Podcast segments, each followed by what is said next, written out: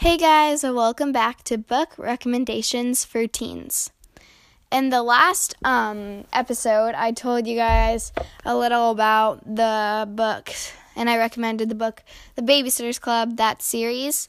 Um, and now I'm going to recommend a book, or a series that's kind of like that. It's a graphic novel too.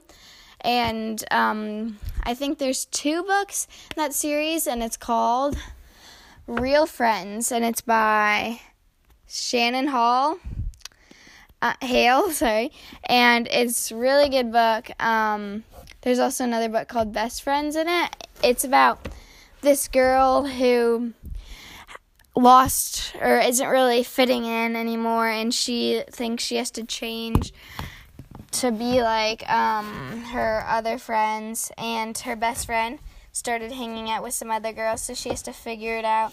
And it's basically about this girl, and she's just trying to figure out her middle school experience, and everything's kind of confusing for her, and she's trying to figure it out. And it's a really good book.